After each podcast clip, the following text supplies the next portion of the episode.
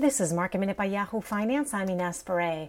Dow futures are in red territory. This is after the Nasdaq yesterday touched all-time highs with the Nasdaq 100 also touching all-time highs.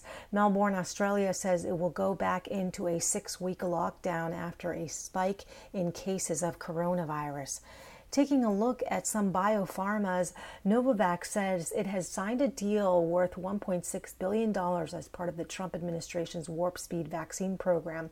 The company plans to use the money for late stage clinical trials. Regeneron says it has received $450 million from the federal government to manufacture and supply its COVID 19 cocktail candidate. And Corvus Pharmaceuticals says it has initiated a phase one study for an immunotherapy treatment for COVID 19. For more market minute news, head to yahoofinance.com.